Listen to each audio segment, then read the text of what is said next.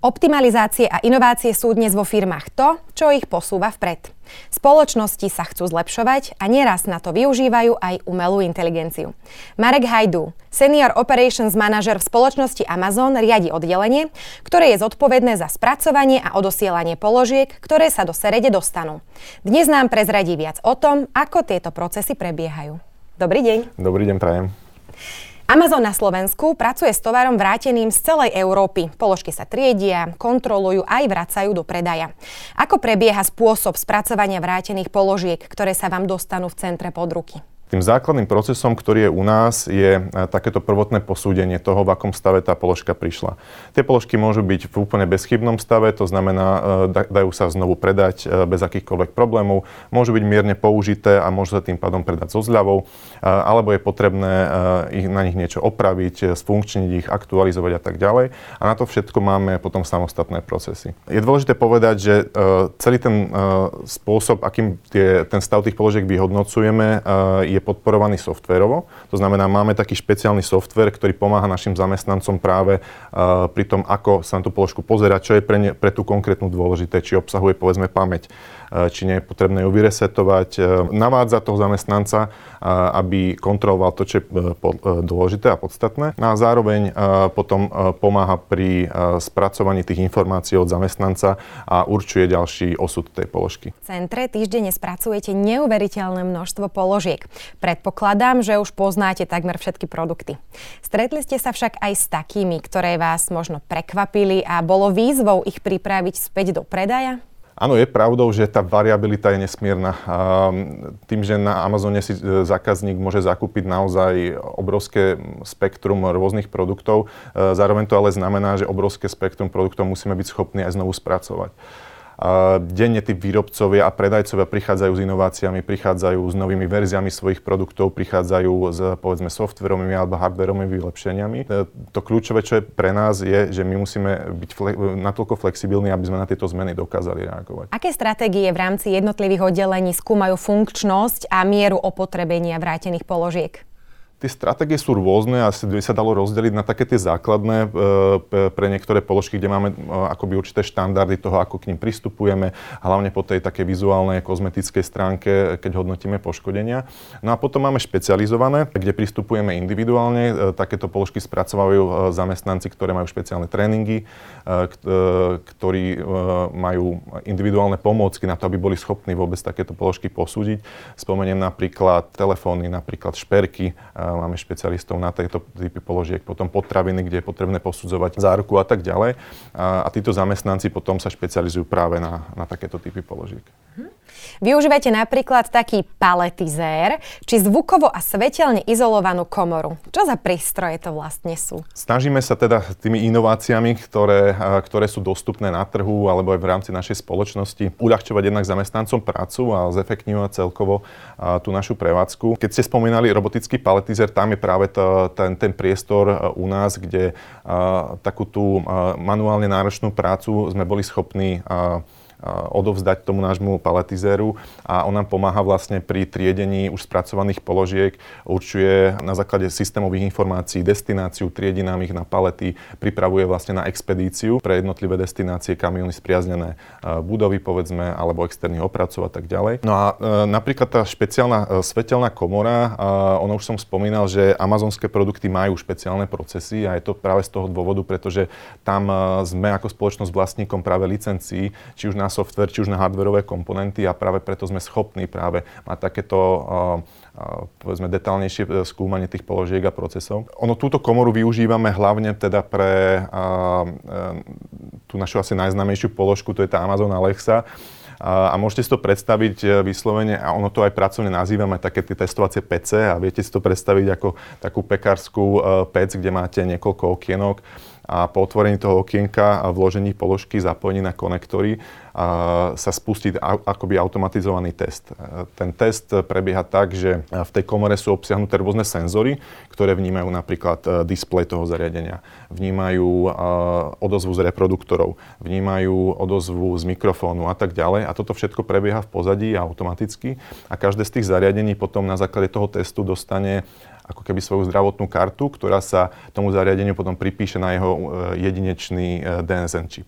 Takže každý, každé zariadenie má vlastne svoju históriu toho, aké prípadné chyby obsahovalo, čo bolo opravené, aká aktualizácia nastala a tak ďalej. A práve preto sme schopní potom aj tieto typy položiek ďalej zhodnocovať a ponúkať našim zákazníkom produkty v top stave. Využívate systém, ktorý kladie zamestnancovi otázky a ten na ne odpovedá. Môžeme povedať, že je to taká umelá inteligencia v praxi? Ono ten systém uh, je napomocný našim zamestnancom a do veľkej miery ich odbremenuje od uh, takej záťaže, či už psychickej, alebo v prípade toho paletizera aj tej fyzickej. Ale uh, je dôležité povedať, že ten software nikdy nerozhoduje za toho človeka a vždycky je na našom zamestnancami, aby posúdil ten finálny stav tej položky, či je vhodné ju predať ďalej či je vhodné ju predať so zľavou, či je potrebné ju opraviť a tak ďalej. Takže je to taká, taká, by som povedal, symbióza medzi človekom a, a tým softverom, tým strojom, a, ale taký ten fine-tuning, ktorý je potrebný pri vyhodnotení tých detailov na tých položkách a vyslovene a pri tých kozmetických je to obzvlášť dôležité, tak to je vždycky v rukách našich zamestnancov. Uh-huh. Technológie teda pomáhajú zamestnancom pri práci, nenahrádzajú ich, ale pomáhajú. Máte k dispozícii technológiu, ktorú ste ešte nestihli využiť, vyskúšať, ale teda je to v pláne? Opäť tým, že Amazon je eh, medzinárodná spoločnosť, eh, existujú týmy, ktoré sa práve týmto zaoberajú a Najmä teda v distribučných centrách eh, po celom svete sú rôzne technológie. Spomeniem napríklad technológiu automatického triedenia, kde sa triedia teda nie prepravky, ale samotné položky a takéto systémy dokážu zvládnuť niekoľko tisíc položiek za hodinu a tým pádom odbremeniť e, opäť tú, e, tú fyzicky náročnú prácu od našich zamestnancov. Máme aj na takéto e, nové technológie rôzne také pilotné projekty, ktoré postupne teda prichádzajú k životu. Ktoré obdobie roka je najnáročnejšie na zvládanie sezónnych špičiek? Tým, že sme reverzné centrum, to znamená spracovávame položky, ktoré eh, od zákazníkov prichádzajú späť z akéhokoľvek dôvodu, tak eh, to naj, najvyťaženejšie obdobie pre nás je práve po tých eh, výpredajových obdobiach, ktoré sú pri klasickom retaile a tá top špička, ako to už býva, je, je teda vianočná pre predajcov a pre nás teda ako reverznú, reverznú logistiku je tesne po Vianociach, kedy práve sa či už vracajú nevhodné darčeky alebo vracajú nedoručené položky a to je tá naša top sezóna, kedy potrebujeme zabrať najviac. Uh-huh. A pripravujete sa na túto sezónu nejako špeciálne? U nás to funguje tak, že po každej top sezóne prichádza akoby taká revízia, čo sa podarilo, čo sa nepodarilo. Pripravuje sa na to dedikovaný dokument, kde sa uvádza práve to, čo fungovalo, kde sa potrebujeme zlepšiť a čo potrebujeme preto spraviť, aby sme sa zlepšili. No a pri každej ďalšej sezóne sa tento dokument opäť vyťahne a vlastne v rámci toho riadenia tej špičky, toho našho píku, tak sa pozera práve na to, čo potrebujeme e, spraviť pre ten ďalší pík, čo sme, čo sme spravili zle v minulom, kde sa potrebujeme zlepšiť a to nám pomáha potom počas toho samotného píku, počas tej špičky fungovať efektívne. Takže sa v podstate zlepšujete stále. Áno, o tom je to. Je to, je to presne o tom sa neustále zlepšovať, špeciálne v tom našom biznise, kto nehľada tie inovácie, kto neprejaví tú flexibilitu, tak nie je schopný, nie je schopný rast tak, ako, ako tomu bolo u nás. Mm-hmm. Keď sa trošku pozrieme aj na vašu osobu, pôvodne ste vyštudovaný tlmočník, nemčinár. Máte možnosť využívať svoje vedomosti a vzdelanie aj v Amazone?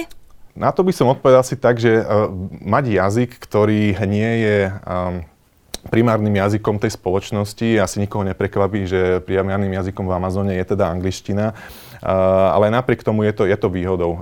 Tým, že amazonské prevádzky nie sú len na Slovensku, nie sú len v Čechách, v Polsku a tak ďalej, sú aj vo veľkej miere v Nemecku, ich tam niekoľko desiatok, tak aj prirodzene pri tom fungovaní toho biznisu je potrebné s týmito prevádzkami komunikovať, je potrebné s nimi riešiť či už e, prevádzkové problémy, či už e, plánovanie v rámci, v rámci celej Európy alebo sveta.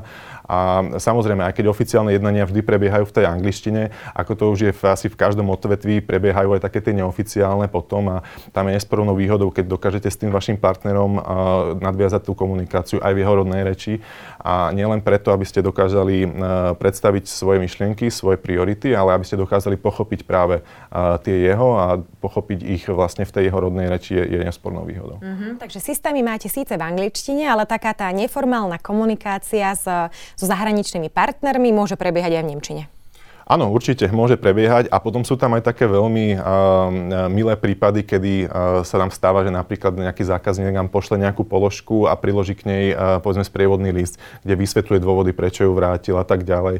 Mali sme prípady, kedy uh, vyslovili ľúto, že to musí vrátiť, aj keď je to položka výborná, ale bol to nevhodný darček a tak ďalej. A veľa z tých ne- ne- zákazníkov pochádza aj z Nemecka, takže pomáham povedzme kolegom pri dešifrovaní takýchto správ a uh, takých tých milých situácií, kedy musí musíme reagovať. Častokrát odpíšeme tomu zákazníkovi, aby, eh, aby dostal najavo, že, že ten názor je dôležitý. Mm-hmm. Nemčina sa čoraz viac dostáva do popredia a žiadajú ju aj firmy. Je to výhoda aj u vás, ak by sa niekto prihlásil na voľnú pozíciu a vie nemecky? Je to výhodou. Uh, ako som už spomínal, tá priorita je na tej angličtine, ale uh, mali sme niekoľko prípadov takých, kedy či už z kariérneho hľadiska pre toho zamestnanca, manažéra, lídra, špecialistu na bezpečnosť alebo povedzme údržbu, uh, bolo nutné a potrebné sa povedzme realokovať do inej krajiny. Eh, tie potreby eh, na tých špecialistov v rámci Európy sú, eh, sú citeľné a mali sme konkrétne príklady, kedy kolegovia, práve napríklad kolegyňa z oddelenia bezpečnosti sa realokovala do Nemecka, pretože tam bola tá potreba takýchto špecialistov a bol to aj pre ňu akoby kariérny, kariérna výzva a bolo možné prostom na základe tohto presunu rozvíjať jej kariéru, takže je to veľkou výhodou. Ďakujem veľmi pekne za rozhovor a držím palce v ďalšej práci. Ďakujem pekne za pozvanie.